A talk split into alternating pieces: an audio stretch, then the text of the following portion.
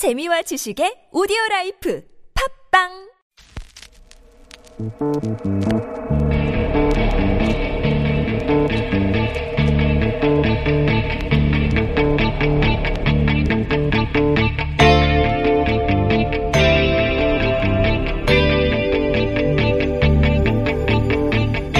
네, 안녕하세요. 시사인의 김은지 기자입니다. 정부가 남북 정상회담 이후에 남북의 첫 협력 사업 분야로 산림을 정했는데요. 쉽게 말해서 북측에 나무를 심어주는 겁니다. 북한의 산들이 심하게 훼손돼서 제대로 된 나무를 찾아보기 힘들다라고 하는데요. 식량과 에너지난으로 개간과 벌목이 과도하게 이루어졌고 홍수와 가뭄이 반복된 것도 북한 지역의 산림 황폐의 원인이라고 합니다. 숲을 조성하는 조림 사업은 대북 제재에 해당하지 않아서 곧바로 시작할 수 있다라는 장점도 있는데요. 김정은 북한 국무위원장이 벌거숭이 산을 후대에 물려줄 수 없다라고 강조한 만큼요. 북한이 가장 필요로 하는 사업이기도 합니다. 나무 심기는 미래를 위한 투자이고 미래의 희망을 심는 일이기도 한데요. 이렇게 남과 북이 함께 나무를 가꾸고 숲을 만드는 게 평화, 번영, 그리고 통일로 가는 길이 아닐까 싶습니다. 그러니까 한반도 전역이 더욱 푸르러지도록 남북 간 산림 협력 사업을 격하게 응원하도록 하겠습니다. 그럼 5월 5일 뉴스공장 주말 특근 지금 바로 시작하겠습니다.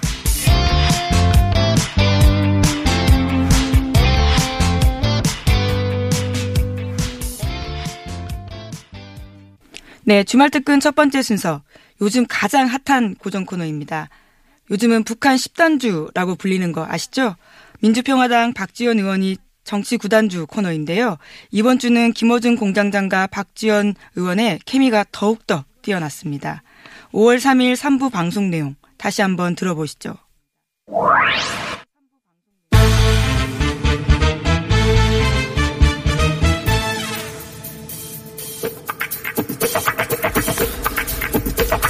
평상시에는 정치 구단, 남북 관계는 정치 10단. 예. 입시대 경제 박지원 의원 나오셨습니다. 안녕하십니까. 오늘 아침 처음으로 당연한 말씀을 하십니다. 남북관계 제가요. 예. 이 국회에서도 제 이 수첩을 꺼내면은 네. 장관들이 벌벌 깁니다. 오늘 이 수첩을 꺼냈기 때문에 처음으로 수첩을 꺼내셨어요. 정치 10단. 남북 관계에서는 정치 10단을 앞으로 모시겠습니다. 폼페이오 방북, 그 다음에, 어, 노벨상 얘기하셨고, 작년부터 김정은 곧 대화에 나온다. 북미 정상회담 장소는 판문점이 유력한 것으로 본다. 어, 계속 맞았습니다. 계속 맞았고. 리설주 여사 온다. 온다. 예. 그 다음에 그 일정 조절하기 힘들 것이다. 그, 그랬더니 끝나고 나서 왔어요. 예. 역시. 그리고, 어, 이번 정상회담 때 그 극소수만 들어가는 만찬장 플러스 어, 환송식 때 보니까 맨 앞줄에 앉아 계시다. 맨 앞줄에. 아, 박수. 제가 박수 쳤어요. 오늘 제가 졌습니다. 왜냐하면 하도 공장장이 저를 안 알아줘서 사실 이 수첩에다 그걸 적어가지고 왔는데 네. 제가 다 말했죠, 미리. 맞추니까. MC 쉽다. MC 쉽다. 자, 대표님, 직접 보신 거 중심으로 얘기해 주십시오. 남들, 우리도 다 알거든요. 영상을 하루 종일 봤기 때문에 우리 본 거 말고 behind scene이나 아니면은 이제 공개되지, 비공개됐던 장소에서 이야기나 혹은 직접 보신 뭐, 어, 이설주, 김여정, 김정은, 그러니까 직접 본 핵심 인사들의 대표님 또 사람 잘 보시니까 아 이런 사람이거나 감이 딱 오셨을 거 아닙니까. 김정은 위원장은 확실한 카리스마가 있는데 자기 아버지 김정일 위원장의 판박이더라고요. 어. 그런데 훨씬 좌중을 끌어당기는 음. 장악하는 그런 게 있고 연설을 잘해요. 그말 잘하는 거. 네, 아, 잘해요. 말 잘하. 자기 아버지 김정일 위원장은 농담은 잘하는데 네. 그 유머러스한 건 똑같아요. 네. 그런데 좀 그 카리스마. 대중 앞에 서서 하는 걸 즐겨하지 않았잖아요. 네. 네. 그러고 김여정 제1부부장은 물론 백두 혈통이니까 네. 얼마나 교육을 받았겠어요. 어릴 때부터 교육을 잘 받았다 그렇죠. 싶더라고요. 보니까 하는 행동을 보니까 왕자 공주로 태어나면은 궁전 네. 궁궐에서 교육 받지 않아요. 그랬는데도 전혀 북한 평양 냄새가 나지 않고 서방 세계 어릴 때 거기 살아서 그런 건지 참그 아주 독특하게 미소를 짓고 세련됐어요. 누구에게나 잘하고 네, 세련됐습니다. 네, 네. 또 술도 한 잔씩 탁 권하면서 아주 그 기분 좋게 얘기를 하는 그런 음. 재주가 있더라고요. 그런데 제가 이상하게 생각한 것은 리설주 여사 는 네. 사실 백두혈통 교육을 안 받았잖아요. 이미 다 성장한 다음에 결혼했으니까. 그렇죠. 네. 그리고 물론 그 김일성 종합대학 출신이고 금성 뭐, 뭐 엘리트긴 하죠. 네, 엘리트죠. 네. 그렇지만은 그 퍼스트 레이디로서 어떻게 저렇게 품위를 지키면서 젊은 퍼스트 레이디가 잔잔한 미소로 그렇게 아주 공손하게 김정숙 여사에게 말씀을 할까 이런 거 보니까 아 참 사롭다. 어? 왜 박지원이는 저러지 못할까? 내가 이렇게 못하면은 김호중 공장장은 거기 옆에도 못 서 있겠다 이걸 느끼고 왔습니다. 아, 어쨌든 잘 하더라. 아주 잘해요. 음. 어, 이설주 여사 또 이설주 여사가 김정은 위원장이라고 부르지 않고 내 남편 네. 이런 걸 보면은 저는 6.15 때 네. 2000년 6.15 때 이효 여사께서 평양 가셨을 때 여러 곳을 방문하면서 똑같은 용어를 썼거든요. 아, 내 남편 네, 이런 식으로. 내 남편 지금도 음. 그러시지만은 그러니까 아마 그때의 비디오를 음. 놓고 상당히 벤치마킹 했지 않는가. 그럴 수도 있겠군요. 네. 그럴 수도. 뭐 뭐라고 호칭할 것인가. 네. 네. 저는 음. 그래서 다음 가을에 문재인 대통령 어, 네 분이 평양 가시면은 물론 저도 갑니다만. 이렇게 박아둬야 지금 문재인 대통령 들으시고 저 포함시키는 거예요. 어. 그런데 김정은 위원장이 제가, 꼭, 꼭 오시라고 했던 얘기는 사실입니까? 네? 김정은 위원장이 어, 그렇죠. 가을에 꼭 오시라고? 어, 김정은 위원장이 저를 보, 보, 제가 이희호 여사님 안부를 전하니까 네. 김대중 대통령과 장관 선생 박지원이 네. 없었으면 오늘이 있겠냐. 음. 어? history 아니까요. 예. 그러면서 우리가 이렇게 만날 걸 어떻게 알았겠느냐. 꼭 오시라고 다시. 저 꼭 오면은 예. 오시라. 오셔서 인민예술가 증명을 훈령으로 수여하도록 음. 김영남 상임위원장한테 지시했다니까요. 가서 훈장 받으시는 거예요? 훈장이 아니라 증명이죠. 증명. 인민예술가 증명. 그 아, 증명서. 네, 네, 증명서. 그때는 제 수행원이 필요하니까 아, 고려하겠습니다. 제가 가방 들고 갈게요. 그렇죠. 아니 그런데 그때 인터뷰 좀 잡아주세요. 그럼 그때 좋습니다. 가시면은 아니 의원님 기왕 그렇게 된 거 그 가을에 가실 때 저랑 저를 수행으로 데리고 와가지고 인터뷰 좀 잡아주세요. 제가 그렇게 할게요. 아니 저도 그 보면서 그런 생각을 하는 경우는 거의 없는데 공식 행사에서 아 저희 가서 구경하고 싶다. 네. 어떤 분위기인지. 좀 네. 하나 아쉬운 게 있었으면은 네. 남북 정상이 그렇게 함께 공동선언문을 발표하는 게 처음이거든요. 네. 그런데 기왕이면 네. 음? 북측 기자들 한 두 명, 네. 남측 기자들 한 두 명 해가지고 질문다. 질문을 했었으면 네. 더 좋았을겠다. 다음에 그렇게 하도록 음. 한번 만들어 봅시다. 김정은 위원장은 그래 남측 기자들의 질문에도 유연하게 답변할 수 아, 답변할 사람이에요. 할수 그리고 네. 원체 네. 자기가 완전한 비핵화를 하겠다. 평화협정을 하겠다. 그리고 과거의 실수를 되풀이하지 말자는 트럼프 대통령이 그걸 잘 알아서 네. 어? 우리가 왜 안 지키냐.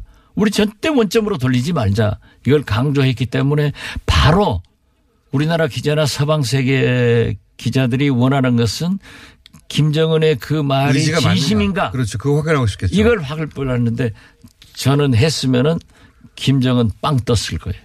이미 충분히 떠 있습니다. 지금. 아, 더 떠지. 더 뜬다. 아, 제가 지금 떠 있고 우리 김호준 공장장이 떠 있지만은 제가 더 뜨잖아요 지금. 제 생각엔 북미 정상회담 때 그런 장면이 나올 수도 있겠습니다. 그렇게 했으면 참 잘하면. 좋겠어요. 그게 물론 막 할 수는 없으니까 네. 말씀하셨듯이 질문 한, 한두 가지로 정해가지고 한 두 가지 정도만 받겠다. 그런 장면 연출 가능하겠다 싶어요. 아니, 그러니까 그 경험이 없으니까 국정을 안 해봤으니까 뭘 알아요? 이 저 정상회담을 하고 공동 발표를 하면은 네. 두 개 두 개 질문을 받는 거예요. 네. 어. 그래서 주최국 기자 두 명, 네. 거기 오신 정상 하는데 재밌는 게 김대중 대통령하고 클린턴 대통령하고 공동 기자회견을 하는데 미국 기자가요 첫 질문에 네. 클린턴 대통령한테 루인스키 스캔들을 묻더라고요. 얼마나 입장이 난처 있겠어요. 그런데 돌아와서 네. 돌아와서 김대중 대통령이 클린턴 대통령한테 그 괘념하지 마라. 네. 대통령은 스캔들로 평가를 받는 게 아니라 업적으로 역사적 평가를 받는다 했더니 클린턴 대통령이 확 풀어지면서 진짜 admire 네. 존경한다고 그렇게 얘기를 하더라고요. 그 클린턴 대통령은 나중에 기사를 봐도 그렇고 김대중 전 대통령을 실제 매우 존경했던 것 같아요. 꼭 큰형님처럼 그랬죠. 네. 또 하나 그 중요한 것이 이제 거기다 묻더라고요. 그, 내, 하나 충고를 해달라고. 그때 미국이 베이징 올림픽 중국 인권 문제로 참가를 한다 안 한다 이랬을 때 네, 그러니까 참가를 해야 되느냐 안 해야 되느냐 네. 라고 대통령께서는 어떻게 생각하십니까? 라고 클린턴 대통령이 김대중 전 대통령한테 물었다. 네. 네. 참가를 해서 중국의 인권 개선을 요구해 나가는 게 좋지. 참가하지 않으면은 중국의 인권 개선의 여지가 더 없다. 네. 모든 건 참가해서 그 현실 속에서 고쳐나가라 하니까는 참가하겠습니다 했어요. 그 베이징 동계올림픽, 아니, 베이징 네. 올림픽 성공은 DJ한테 있는 거예요. 마치 이번에 클린, 저 트럼프 대통령 보세요. 사, 저 강원도 평창 동계올림픽 성공은 나 때문에 됐다 하고 자랑하잖아요. 자, 알겠습니다. 여기서 그러면 남은 과제 중에 어, 판문점님이 오래전에 얘기하셨기 때문에 제가 미리 광을 팔아드렸고 맞추셨다고 거의 확정은 아니지만 거의 맞추셨다고 아마도 판문점이 될 가능성이 가장 높겠죠 현재? 그러니까 제일 체면이 서는 거예요. 네. 체면이. 알겠습니다. 이건 어떻습니까? 이게 이제 계속 그 남북미 삼국이냐, 남북미 중 삼국이냐, 이제 앞으로 남은 어려운 점 중에 그거 하나 하고, 그 다음에 비핵화, 그러니까 북미 정상회담 때 그럼 결과로 뭐가 나올까, 이런 거 궁금해 하잖아요. 저는 중국을 포함해야 됩니까, 일단? 이 종전협정. 예. 평화협정. 네. 종전협정은 중국이 포함돼야 됩니다. 당사국이었으니까. 네. 사실은 종전협정은 휴전협정은 우리나라는 제외됐거든요. 그렇죠. 북한, 미국, 중국이에요. 네. 평화협정은요, 그럼? 평화협정은 저는 어, 중국 없어도 된다? 중국 없어도 가능하다. 어. 그러나 북한이 네. 반드시 중국을 끌고 들어갈 겁니다. 음. 그래서 남북미 중 네. 사국이 될 가능성이 높다. 상북 혹은 사국이라고 한 것은 중국이 그러니까 북한이 중국과 딜 파워를 가지려고 하는 겁니까? 말하자면 중국을 아니, 보장을 넣... 받으려고 하는 거죠. 그러니까 중국이 그러니까 북한이 중국을 넣어줄까 말까를 가지고 중국하고 딜을 해서 더 많은 걸 얻어내려고 하는 건가요? 그런 점도 있지만 네. 아무래도 어 우리 한국과 미국이 더 가까우니까 네. 자기들도 가까운 중국을 보험용으로 같이 네. 들어가자. 이런 게 있을 겁니다. 왜 굳이 삼국 혹은 사국이라고 했는지 그 의도를 정확하게 모르겠네요. 당사국이니까. 종전협정은 삼국이 그러니까 돼 종전협정과 평화협정을 각각 삼국 혹은 사국 따로따로 할 수도 있다. 그런 저는 그렇게 보는데 아. 아무래도 사국이 더 안전하다. 음. 예. 대표님 보시기에는 둘 다 사국을 하는 게 낫다. 예, 종합적으로는 예, 예. 중국 뺐다가 괜히 이상한 긴장 만들지 말고. 그렇죠. 근데 북한의 의지도 굉장히 중요한 것 같습니다. 보니까. 네, 북한은, 북한은 우리가 미국하고의 관계라면 북한은 중국하고의 관계 그런 게 있잖아요. 그렇죠. 예. 아니, 그 상식적으로 생각하면 돼요. 우리가 아무리 미국과 관계가 나쁘다 하더라도 북한보다는 좋잖아요. 네. 그러면 북한이 아무리 중국과 관계가 나쁘다 하더라도 나쁘다 하더라도 미국보다 좋죠. 좋죠. 네. 어, 그렇기 음. 때문에 음. 또 사실 G2 G1 G2 국가가 같이 해주는 것이 바람직한 거예요. 알겠습니다. 결론은 청와대에서 혹은 어쩌면 북한이 강력하기 위해서 한, 한 번은 빼고 한 번 넣고 그렇게 할 수도 있겠지만. 네, 그렇죠. 예. 대표님은 둘 다 하는 게 좋지 않겠냐. 네. 어, 마지막 질문인데요. 그러니까 아까 좀 전에 말씀드린 북미 정상회담에서도 어디까지 나올까요? 선언이. 북미 정상회담에서 저는 네. 높은 단계의 동결론이다. 이렇게 생각합니다. 이미 폼페이어 대통령, 폼페이어 국무장관이 사진을 공개하고 네. 또 가서 돌아와서 얘기한 게 그거예요. 네. 원하는 걸 거의 얻은 셈인 거예요. 뭐 어디가. 그렇죠. 예. 미국은 거듭 말씀드리지만 말과 종이로 보장하는 거고 김정은 위원장은 핵시설과 무기를 폐기해야 되기 때문에 와이스 보세요. 내각서 합의서 딱 찢어버리는데 10초도 안 걸리잖아요. 네. 그렇기 때문에 저는 높은 단계의 동결을 시켜놓고 네. 신뢰관계가 회복되면은 1, 2년 내로 완전 비핵화된다. 이것이 김정은이 사는 길이고. 어쨌든 단계적으로 시한 같은 것도 그렇죠. 그러니까 네. 모라 지금 현재의 모라토리움. 네. 동결, 예. 완전한 핵폐기 이렇게 간다. 그렇게 저는 봅니다. 그 안에 그런 게 담길 것이다. 아, 그러고 담기고 예. 그렇게 되더라도 트럼프 대통령은 노벨 평화상 받고 또 재선되고 그래서 최소한 지금 문재인 대통령과 트럼프 대통령이 겨우 1년 됐지 않습니까? 네. 나머지 3년 사이에 잘 되면은 2년에 가까워지고 있습니다, 이제. 그러니까 네. 지금 현재 목표가 한 2년 보거든요. 네. 그런데 트럼프 대통령은 더 빨리 하자 그렇죠. 속도로를 주장하는데 그게 참 어렵죠. 그렇기 때문에 2년은 걸릴 것이고 그죠? 2년 내로 완전한 핵폐기는 이루어진다. 알겠습니다.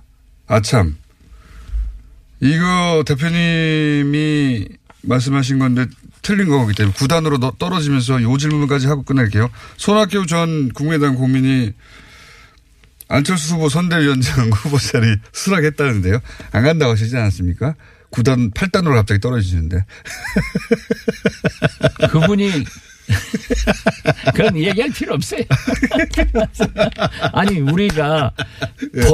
모든 얘기를 다 하고 어떻게 살아요? 알겠습니다. 네. 어쨌든 요거는 8단. 그, 그 질문이 굉장히 우문이었습니다. 어, 우문이었습니다. 저는 현답을 했고.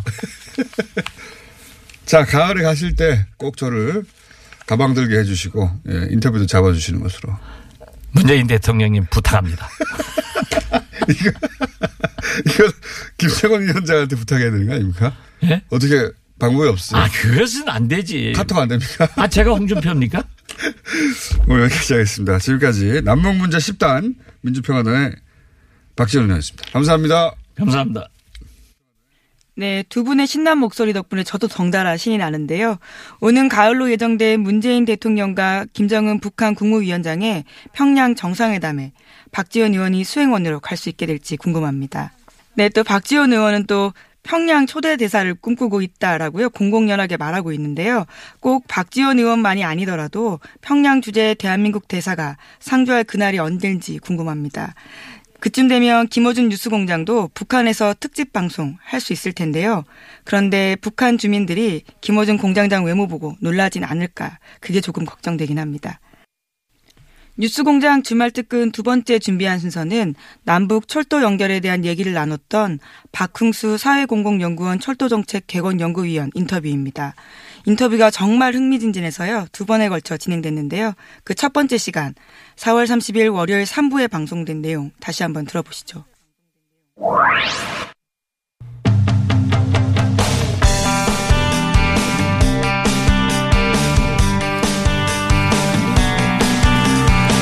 서울에서 베를린까지 그리고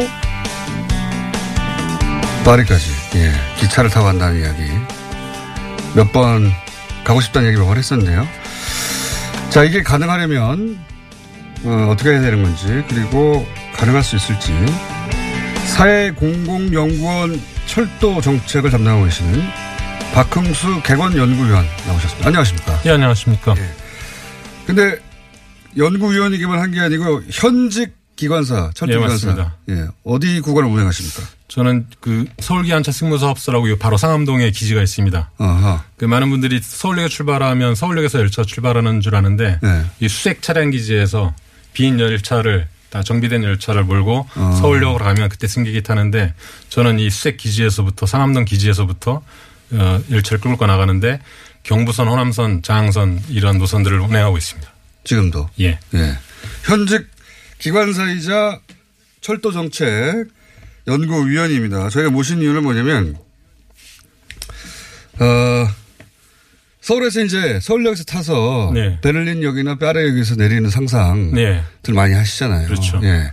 그리고 오늘 이번에도 어, 그 열차 얘기 나왔습니다. 동, 네. 동해선 네. 경의선 연결해 가지고 어, 판문점 산업에도 나오죠. 나오죠. 예. 정확하게 읽어드릴게요. 동해선 및 경의선 철도와 도로를 연결하고 현대화해 실천적 대책들을 취해 나가자. 뭐 이런 네. 얘기입니다. 연결하자는 거죠. 동해선 경의선이 지금은 북한과 연결이 안 돼 있는 겁니까? 어떻게 돼 있는 겁니까? 동해선은 그 속, 강릉 제진 구간까지는 미싱 링크라고 해서 연결이 철도 노선이 없습니다. 그래서 거기 아, 예, 거리가 얼마나 돼요? 그냥 100여 킬로, 110킬로 정도 되는데. 110킬로? 예. 그 노선을 일단 건설하고. 건설하고. 그 제진부터는 북쪽으로 연결이 돼 있거든요. 네. 지난번에 동해선 연결 사업 때문에. 네. 그렇게 되면 원산이나 금강산까지도 갈 수 있고 또 멀리는 나진까지 가서 러시아 핫산 지역으로 넘어갈 수 있는 그 대륙 연결 노선이 동해 쪽에 완성되는 거고요. 동해 쪽에. 그리고 경의선은 이미 연결이 돼 있습니다. 서울에서 예. 서울역에서 어, 서울에서 출발해 가지고 지금 북한으로 갈 수는 있다는 거죠. 그렇죠. 그리고 그런 거는 비용은 차치하고 예. 만약에 충분한 비용이 들어가면 얼마나 걸려요? 그러니까 우리가 KTX 속도로는 달릴 수가 없잖아요. 그렇죠. 그 고속철도망이 깔려야 되니까. 그렇죠. 예? 근데 이제 차라리 그 신의주까지는 예? 서울에서 신의주까지는 고속철도망을 놓는 것도 방법입니까? 어, 필요할 수 있습니다. 왜냐하면 그 남북철도 호환성 이런 예. 게 가장 중요한 궤도 간격은 같거든요. 예. 그래서 바로 넘어갈 수 있는데 문제는 현대는 전기철도인데 네. 전기철도 공급 방식이 남한과 북한이 좀 차이가 있습니다. 아, 그런데 아, 전기를 공급하는 방식. 예. 그런데 고속철도를 신설로로 놓게 되면 그걸 고민할 필요가 예, 없다. 동일한 형태로 남북 이 공이 동일한 형태로 전차선을 넣을 수 있기 때문에 차라리 고속철도 신선을 지금부터라도 준비해서 신의주까지 가게 되면 그게 더 실용적이다. 예, 장기적으로 볼 때는 그러면 이제 지금 평양에서 신의주까지 한 5시간 북한 철도를 타면 5시간 네. 반 정도 걸리는데요. 근데 고속철도로 가면 뭐 평양까지는 서울에서 1시간으로 갈 수 있고 신의주까지도 한 2시간 반 정도로 갈 수 있다면 바로 신의주를 넘으면 중국 단둥이거든요. 네. 단둥에서부터는 전 세계 가장 촘촘한 고속철도망을 갖고 있는 게 중국입니다. 아하. 중국 고속철도망과 연결돼서 뭐 베이징, 하얼빈 뭐 여러 도시들을 다 갈수 있는 거죠. 음. 고속철도망으로 깔면 얼마나 걸려요? 뭐 이제 북한 사정에 따라서 여러 차이가 있지만 북한의 현재 상황상 뭐 토지 보상 이런 것들이 되게 예, 그런 문제를 생각하지 말고 예, 안 되기 네. 때문에 건설비만 따지면 2조 원 정도면 2조. 일단 고속철도 건설 작업에 들어갈 수 있다고 시간 얼마나 걸립니까? 시간 아, 뭐 열심히 노력하면 빠른 시간 안에 2, 3년 2, 3년 내. 예, 2, 3년 안에는 뭐 일단 노반과 그 시설 건설을 다 할 수 있지 않을까. 그럼 2조를 들여서 3년 정도만 노력하면 예. 고속철도를 북한을 가려지는 고속도로를 놓을 수도 있다. 그렇죠. 생각보다 적게 들고 생각보다 빨리 되네요. 예. 그게 어마어마한 사업 같은데 생각보다 빨리 할 수 있네요. 그 정도면. 예. 그래서 북한의 경제 상황이 좀 낙후됐고 토지 보상비가 적기 때문에 그 정도 되는 거지 실제로 남한의 한국의 대한민국에서 그런 정도 선을 놓게 된다면 토지 수용이나 이런 데 비용이 굉장히 많이 들어 10몇 조 정도까지도 갈 수 있는데 토지 보상비가 네, 그런 비용을 생각하지 않고 생각하지 않고 순수 건설비 토지 보상비는 북한에서 알아서 하겠죠. 예. 북한에서 북한에서 알아서 할 일이고 아 2조에 3년이면 가능할 수도 있다. 이건 전문가 하는 얘기니까. 그리고 만약에 그건 그것대로 놓고 네. 그렇다고 어 3년 동안 그 기차를 아예 타지 못하는 건 아니지 않습니까? 그렇죠. 예. 이제 기존선으로 충분히 기존선 왕래가 가능하고 느리지만 예. 네, 느리지만 왕래가 가능하고 평양 뭐그 서울에서 아침 먹고 예. 평양에서 점심 냉면 먹고 평양냉면 먹고 신의주 가서 중국 단둥 넘어갈 수 있습니다. 기존선으로. 아, 지금도 네. 평양에서 그 베이징까지 국제 열차가 다니거든요. 네. 그러니까 사실 서울역 네. 그건 국지역이었습니다. 지금 많은 분들이 네. 잘 모르고 계시는데 과거 70년 전만 해도 경성역은 국제역이어서 국내선 타는 데랑 국제선 타는 데가 따로 따로 있었고 international 아. station이었죠. 공항처럼. 그래서 아 그렇죠. 예. 그때는 예. 막혀 있지 않았으니까. 예. 그리고 그 당시엔 전광판은 없었고 이렇게 돌아가는 아날로그 식 판이었지만 거기 뭐 베이징, 안동, 뭐 하얼빈 이런 것들이 다 떠 있었거든요. 행선표에. 그렇죠. 네. 그래서 우리가 흔히 이제 유럽역 이런 데 가보면 네. 좀 한국에서 느끼는 것과 다르게 이렇게 돌아가죠. 어, 예, 벨기에, 뭐 런던, 브뤼셀 예. 이런 쫙 나오잖아요. 세계 각그 유럽 각국의 도시들이. 그렇죠. 서울역 전광판에는 국내 도시만 뜨는데 서울역에 정확 보면 뭐 천안, 부산, 대전 그 섬 아닌 섬으로 살았거든요. 예, 예, 그렇죠. 그러다 보니까 상상력도 갉아먹게 됐고. 근데 70년 전만 하더라도 거기 베이징 뭐다 예. 떴다 이거죠. 그렇죠. 이제 근데 그런 음. 것들이 서울역 전광판에서 뭐 베이징, 하얼빈, 단둥 이런 게 뜨고 모스크바, 예, 모스크바, 베를린도 뜰 수 예, 있다는 거죠. 할 수 있는 거죠. 자, 그러면 실제 한번 따져보자고요. 네. 어, 시간, 그러니까 뭐 정치적인 거야 정치인들이 알아서 하겠죠. 네. 실제 이제 기차를 탔어요. 네. 그래서 평양까지 가고 신의주까지 가는 건 좀 기술적으로 문제가 없다는 거지 않습니까? 그렇죠. 속도가 좀 늘어서 그렇지. 네. 가장 쾌적한 라인은 어떻게 됩니까? 경험, 경험하셨잖아요. 직접 네. 가보셨다면서요. 가장 쾌적한 거는 일단 가보셨네. 예. 세 분이 2015년에 블라디보스톡으로 가셨네요? 예. 지금 이제 블라디보스톡에서 모스크바까지가 11행 철도 본선입니다. 아, 그게 본선이에요? 예. 네. 9,288km고요. 9,288km. 세계에서 가장 긴 노선입니다. 네. 지금 한국 철도의 전체 노선 뭐 경의선, 경부선, 장항선, 뭐 동해 남부선 이런 다 합쳐도 한 3, 실제 운행 길은 한 3,700km거든요. 네. 근데 그 9,000이에요? 근데 그 단일 노선 하나가 9,288km입니다. 그리고 네. 그, 그 노선 중에 7개의 시간대가 있습니다. 7개 시간대. 네. 시간이 계속 바뀌는 시간이 계속 바뀌어요. 네. 그래서 그 블라디보스톡역에 가면 시간이 뭐 12시 10분 차가 있는데 그 12시 10분 차를 탄다고 12시 10분에 가면 그 차를 못 타요. 그건 모스크바 기준이에요. 거기에 플러스 7시간을 해야 됩니다. 아, 그렇구나. 그래서 그러면 지금 말씀대로면 우리가 기차를 타고 블라디보스토크로 간다. 네. 그래서 블라디보스토크에서 모스크바로 간다. 예. 그래서 모스크바에서 베를린이나 파리로 간다 이겁니까? 코스가? 근데 이제 정확한 코스로는 저는 이제 손기정 루트. 손기정 선수가 베를린 올림픽 갈때 네. 기차 타고 갔거든요. 어떻게 갔습니까? 경성역에서 열차를 타고 서울역에서 타고 예. 좀 똑같이 경의선 단둥 넘어서 네. 하얼빈으로 갔습니다. 하얼빈? 하얼빈에서 중국 중국과 러시아 국경 자바이칼스크를 넘어서 이르쿠츠 치타를 거쳐 이르쿠츠크를 가는데요. 그런 그 노선이 현재로서는 어 돌아가지 않는 가장 네. 직결 노선으로 한 8일 정도면 8일. 예. 한 7박 8일 좀 단축시킨다면 6박 7일 정도면 모스크바까지 도착할 수 있는. 모스크바까지 6박 7일에 갔으면 예. 모스크바에서는 고속 열차로 파리나 베를린 갈 거 아닙니까? 그죠? 모스크바에서 24시간이면 갈 것 같은데요? 고속 열차로 가진 않지만 훨씬 쾌적한 예. 그리고 유럽 철도가 이쪽보다는 좀 잘돼 예, 잘돼 예. 있기 때문에 그 뭐 핀란드라든지 뭐 파리, 런던까지 갈 수 있는 노선을 타면 베를린까지도 28시간 정도면 28시간. 모스크바에서 예, 모스크바에서 갈 수 있습니다. 그리고 1박 2일이면 파리까지도 가겠네요. 예, 그리고 열차도 굉장히 쾌적하고요. 네. 예, 좋습니다. 다 합치면 열흘이면 가네요. 그렇죠. 열흘이면 열흘 이내로 가네요. 예. 다 합치면 가보셨죠? 예. 안 쓰러지셨어요? 기차 타다가? 제가 3박 4일은 기차 타봤는데 예. 3박 4일도 장난 아니던데. 예. 제가 물론 그 전 구간을 그 열차 안에 있었던 건 아니고 중간에 도시들을 탐방 여행하셨겠죠 당연히 했는데 네. 가장 길게 간 건 블라디보스톡에서 이르쿠츠까지 4일 동안 내리 기차만 탄. 예, 내리 기차만. 중 물론 이제 중간에 정차하게 잠깐 쉴 때 승강장에 플랫폼에 내려서 에, 뭐 바람을 쐬고 했지만 열차 안에 가, 설국 열차 같은 데 갇혀 있었는데 뭐 비용을 아끼기 위해서 3등 칸을 탔거든요. 예. 6인실 한 50, 54명 정도가 한 칸에 타고 가는데 거의 뭐 설골열차 수준의 서로 거지가 되어가는 꼴을 보면서 달리는데. 아, 침대 칸 이런 거 아니었고. 아, 다 침대 칸입니다. 아, 침대 칸. 예, 11학년 철도는 침대 칸이 아니면 버텨낼 수 없는 그렇겠네요. 거기 때문에 네. 전석 침대 칸인데 그 침대 칸이 1등석, 2등석, 3등 칸이 있는데 3등 칸은 한 칸에 몇 명 탑니까? 아, 3등 칸은 그냥 54인 그냥 쭉 열린 공간이 있는데 아, 54인이 한 칸에 다 있는데 물론 파티션으로 여섯 명씩 나눠져 있어요. 예? 그래서 고개만 돌리면 벽 넘어 고개 돌리면 옆간에 있는 사람들이 다 보이는데 예. 아, 50여 명이 한 칸에 예, 살짝 칸만 해가지고 칸막이만, 해가지고, 예. 살짝 해가지고 옛날 독서실에서 칸막이에서 이렇게 보면 옆 사람이 자고 있는지 알 수 있듯이 예. 칸막이로 나누어져 있는데 거기서 54인이 운명 공동체가 되는 거죠. 그게 칸막 compartment라고 하죠. 그거 예. 예, 거기에 couchette라고 예. 부르는 칸 여섯 자리 예. 굉장히 좁죠. 고개를 살짝 들면 부딪히죠. 그래서 거기. 저는 이제 아, 이거 윗사람의 침대에 예, 수용됐다고 표현하는데 그래서 수용. 예. 특히 이 비용은 얼마 듭니까 비용?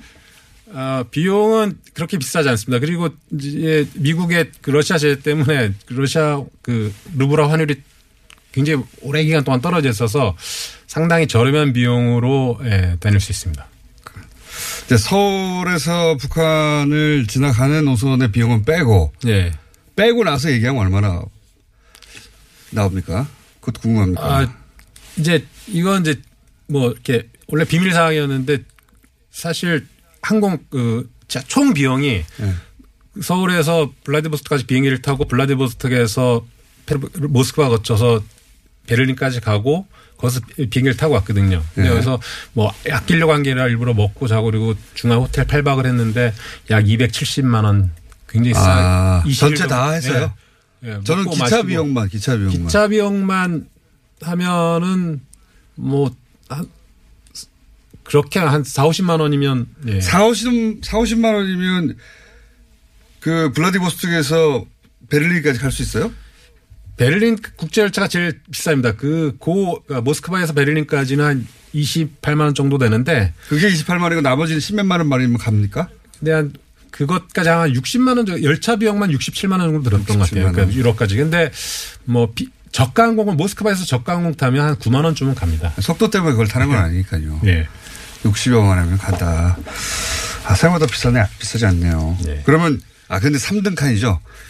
아, 근데 그 국제 열차는 3등 칸 자체가 없고 그 모스크바에서 그 파리 가는 건 굉장히 좋은 카드키로 문을 열고요. 안에 욕실도 있고 진짜 처음 제가 그런 호화스러운 열차는 처음 타서 예, 놀랬던 적이 있습니다. 그건 알겠는데, 제가 궁금한 거는 이제, 블라디보스톡에서 모스크바까지 가는 노선 3등 칸. 예. 3등 칸이니까 쌌겠죠, 그렇게. 그죠? 예. 그렇죠. 그럼 그래서 음식을 먹고 자, 먹는 건 어떻게 합니까?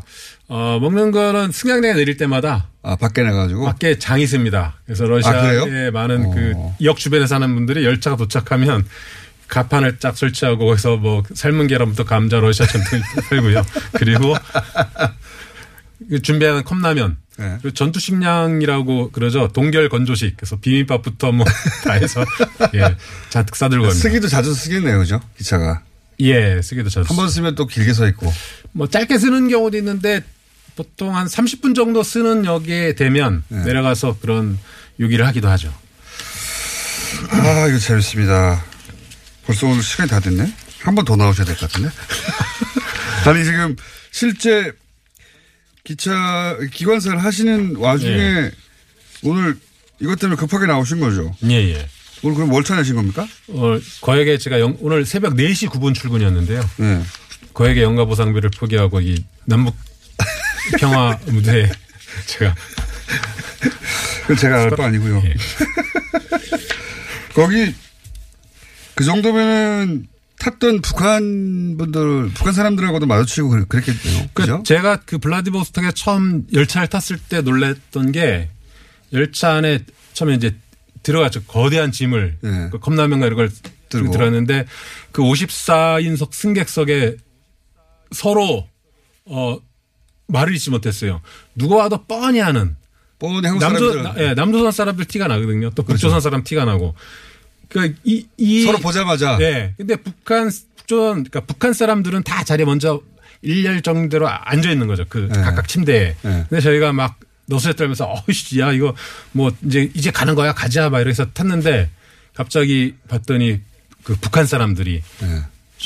우리를 보고 와, 저 남조선 사람들이 여기 왜 타냐.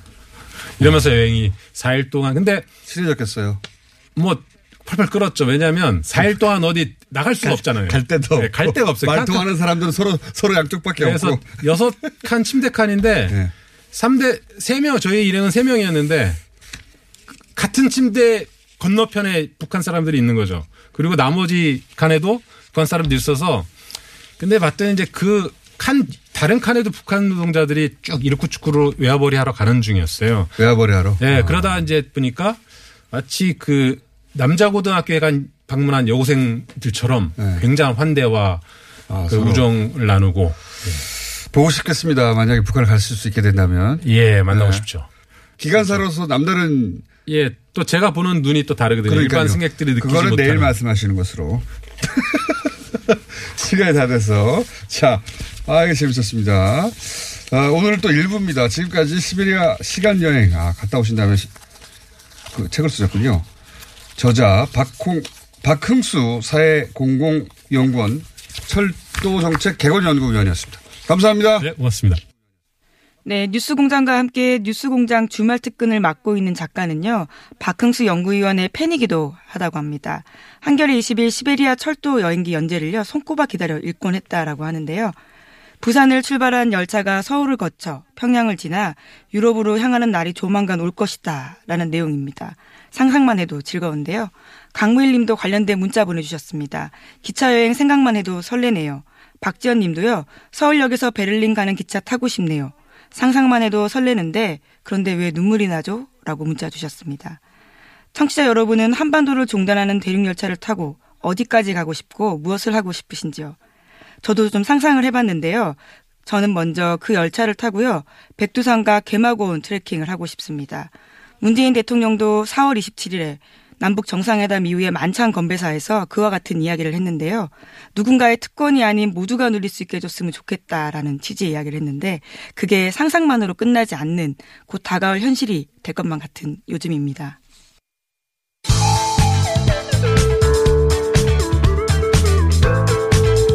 뉴스의 깊이가 다릅니다. 최고의 뉴스 생산자 김어준입니다.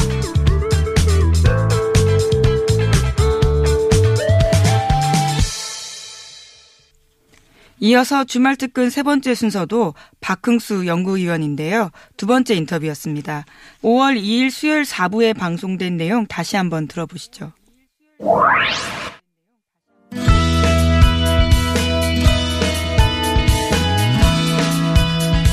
자, 어,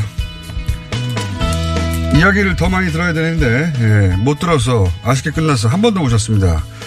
시베리아 시간여행의 저자이자 현직 기관사이자 그리고 사회공공연구원 개건연구위원 박흥수 위원 나오셨습니다. 안녕하십니까? 예, 안녕하세요. 예.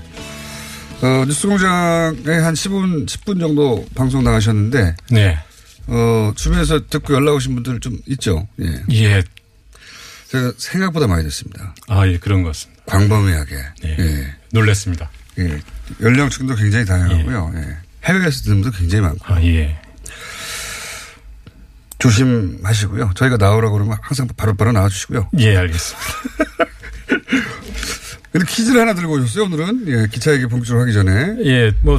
서울 지하철역과 평양 지하철역 이름이 같은 역이 하나 있다고요? 예, 남북이 수도권, 뭐 서울은 수도권 지하철 구간, 광역철도 네. 구간이라고 하죠. 여기랑 평양 지하철이랑 이름이 같은 역이 딱 한 군데 있습니다. 이 그래요? 난이도가 좀 높은 문제인데. 그래서 맞출 수 있을 것 같지 않아요? 예, 그래서 바로 제가 답을. 1호선입니까? 우리나라 2호선입니까? 음, 이제 제가 말씀을 드릴게요. 이제 북한에는 1호선, 2호선, 3호선 이런 개념이 없고 평양 지하철은 천리마선, 혁신선, 그다음에 만경대선이 있는데요. 이 만, 이 혁신선에 네, 광명역이 있습니다. 아 그래요? 예, 또 광명역, 수도권 광역철도망에 고속철도 연결되는 환승시켜주는 광명역이 광명역 있죠. 예. 광명 이름이 굉장히 좋은 이름이거든요. 그래서 남북 관계, 뭐 대륙철도 남북 평화 이 과정에서 광명역이 김나는 광명이 예, 두 뜻이 좋아서 예, 지역에 펼쳤으면 좋겠다는 생각이 들고요. 두 또 한 문제 그래서 한 문제를 더 가져왔습니다. 좀 이제 보기 있는 문제. 네, 이 문제 같은 경우는 아 그렇구나. 예. 예, 이 정도 임팩트밖에 없는 예. 퀴즈였고요. 예. 두, 두 번째 두 번째 문제는 보기가 있습니다. 좀더 재밌으면 그 좋겠습니다. 서울역에서 출발해서 베이징까지 갈때 예. 열차 요금이 과연 얼마나 될까? 지금 기준으로. 예, 지금 기준으로. 그래서 제가 보기를 드리면 5만 원대, 12만 원대, 22만 원대. 그게 이제 KTX입니까 아니면 뭐 무궁화입니까 아니면 뭐 일반 열 당장은 일반 열차로 가야 되고 단둥에서는 고속 열차, 압록강 넘어서는 고속 그런 거 열차로 포함해서 예, 그러니까 포함해서 지금 북한의 물가와 예, 한국의 물가와 한국의 중국의 현재 물가. 교통요금을 다 다 합쳐서 아, 얼마가 되겠느냐? 향후 뭐 빠른 시일 안에 국제 열차가 다닌다면 예. 지금 기준으로 서울역에서 베이징역까지 현재 기준으로 요금이 얼마냐? 예. 5만 원대, 12만 원대, 22만 원대, 32만 원대. 22만 원대 되지 않을까요? 아, 아쉽게 틀렸습니다. 그 지금 추정하는 바로는 한 12, 3만 원이면 충분히 그밖에 안 들어요? 예. 서울역에서 이제 단둥에서 베이징까지 제가 지난 시간에 한 3시간 걸린다고 했는데 작년에 제가 단둥과 하얼빈을 갔다 오면서 이 시간을 착각했는데 단둥에서 베이징까지는 6시간 정도 걸립니다. 고속철도로. 그리고 요금이 현재 요금이 6만 5천 원 정도.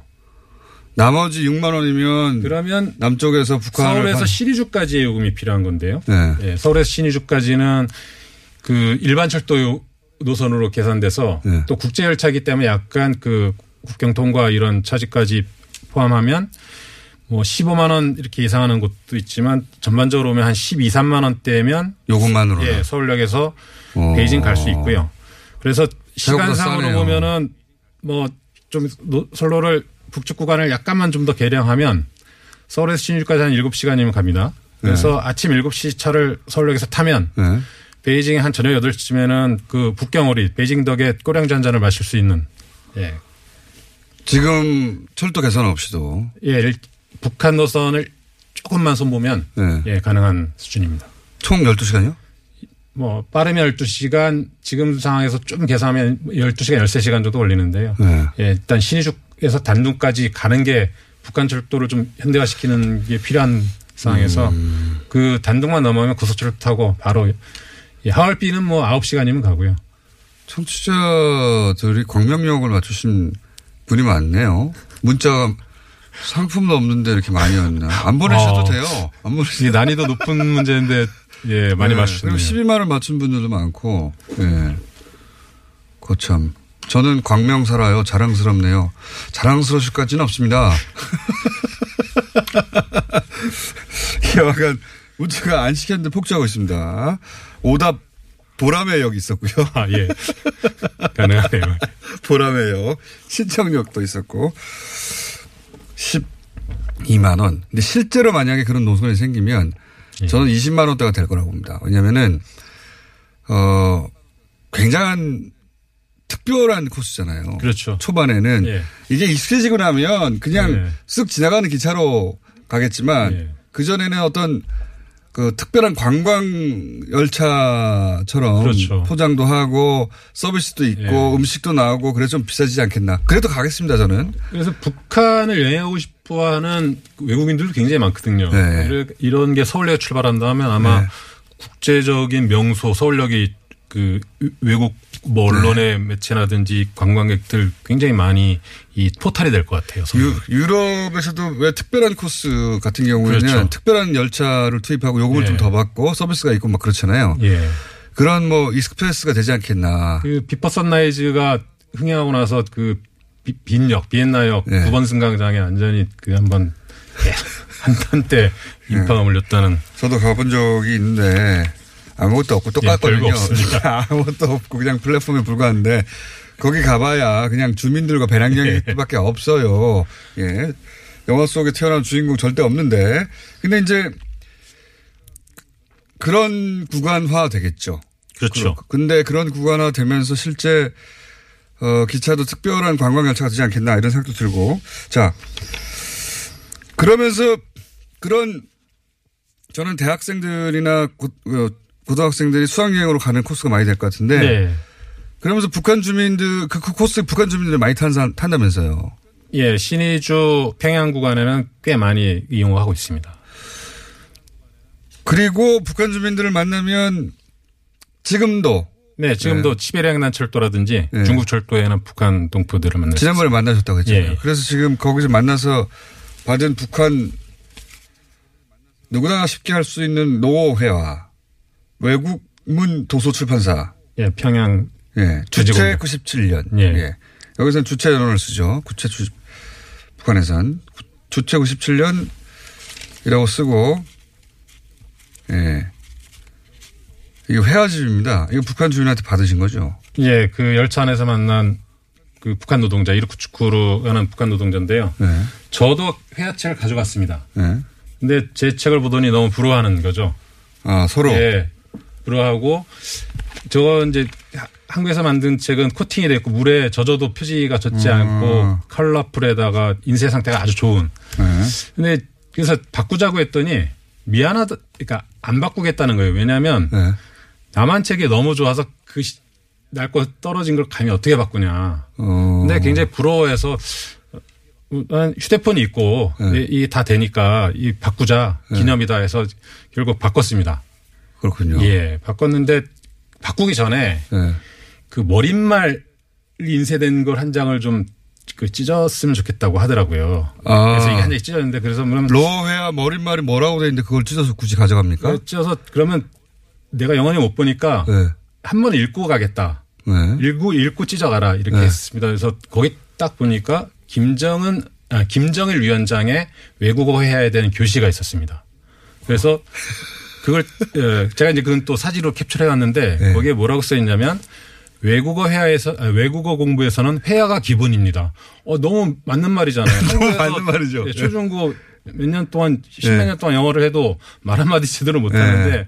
그래서 뭐 김정일 위원장이 바른 말 했는데 왜 이걸 찢었을까? 네. 뭐 이런 의미도 찢어서 본인이 가져간 거 아니에요? 야, 그 왜냐하면 절대존엄인 어떤 김정일 위원장이 들어간 그 문장을 네. 좀그 정체도 모르는 다른 사람은 예. 줄수 없다. 예. 그래서 그 한 장은 이제 누가 감시하고 있는 것도 아닌데 굉장히 독특하네요. 예, 예, 그럼에도 불구하고 이제 감시하지 않음에도 불구하고 그런 네. 이제 내부 이 관리를 했던 것 같습니다. 그거는 자기가 찢어서 도로 가져가겠다. 예.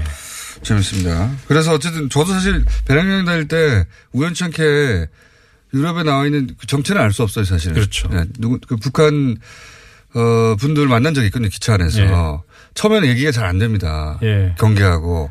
저도 제 경우는 그랬어요. 아니, 저희도 처음에 예. 침대 칸을 마주보고 있는데 네. 뭐 서로 대면 대면하고 네. 와, 이 난국을 어떻게 타게 도대체 어떻게 말을 시작할까 예. 어느 순간 시작돼 가지고 수다가 수다가 터지는 거죠. 근데 이제 수다 터진 계기가 예. 이분들이 이게 블라디보스톡에서 저녁 7시 20분에 출발한 열차라 배가 고프잖아요. 네. 근데 이제 도시락을 꺼내놓기 시작했어요. 아, 저거 비슷한 케이스네요. 네, 근데 저는 소세지를 꺼내놨더니 근데 사람 사람이 먹다가. 사람이 혼자 먹긴 좀 미안하잖아요. 네. 그래서 서로 나눠 먹기 시작하면 저희한테 감히 저 남은 놈들이 먹겠냐. 네. 이런 투로 이제 예의상 한번 예, 한번 뭐 맛이나 먹어 보갔수? 뭐 이런 거 맛이, 맛이나 좀 보시겠습니까? 그래서 네. 제가 그랬죠. 남조선은 자본주의 사회라 염치가 없어서 거절 안 합니다 하고 달라붙었어요. 왜냐하면 밥 먹는 것만큼 서로 친해지는 맞아요, 얘기가 맞아요. 없거든요. 네. 그 다음부터 이제 이야기의 본물이 터졌던 거죠. 어, 그, 아이고, 뭐, 1화 얘기하고 있는데 아직 본격적으로 철도 얘기 안 했는데 한 번 더 오셔야 될 것 같습니다. 박흥수 씨였습니다. 감사합니다. 예, 감사합니다. 안녕. 네, 아직 남은 이야기가 많은 것 같은데요. 박흥수 연구위원은 현직 기관사이자 철도 관련 정책을 연구하고 있습니다. 한 주에 두 번을 초대했는데도 불구하고요. 아직까지도 본론에는 진입하지 못한 상황이라서 조만간 또 스튜디오를 찾게 될 것 같은데요. 청취자 여러분들 기대해 주시고요. 또 남북 관계가 개선되면 철도뿐만이 아니라 도로도 연결되게 될 텐데요. 통일 고속도로가 연결된다면 32개의 국가를 연결하는 국제 간선 도로망인 아시안 하이웨이를 통해서 자기 차를 몰고 아시아 대륙을 진입할 수 있게 된다고 합니다. 참 이제까지 상상 못했던 수많은 일들이요. 갑작스럽게 다 진행되고 있는 건데 설레고 또 기대되는 일입니다. 오늘은 5월 5일 어린이날인데요. 북한은 우리와 좀 다른 어린이날을 지낸다고 합니다. 유엔이 정한 국제 어린이날인 6월 1일이라고 하는데요. 북한 어린이들은 어린이날 가장 받고 싶은 선물로 TV와 워크맨을 꼽는다라고 합니다. 남북 관계가 진전되면 본격적으로 남북 협력 사업이 시작됩니다. 남북 관계 경색으로 중단되었던 북한 어린이의 건강을 위한 지원 사업도 하루빨리 재개되길 바라는데요. 5월 5일 어린이날 남북 어린이 모두 행복한 날이 되면 좋겠습니다. 물론 부모님들도 함께요. 뉴스공장 주말 특근 오늘 준비한 순서는 여기까지고요. 저는 다음 주 월요일에 다시 알찬 뉴스로 찾아뵙도록 하겠습니다. 감사합니다. 지금까지 시사인 김은지였습니다. Thank you.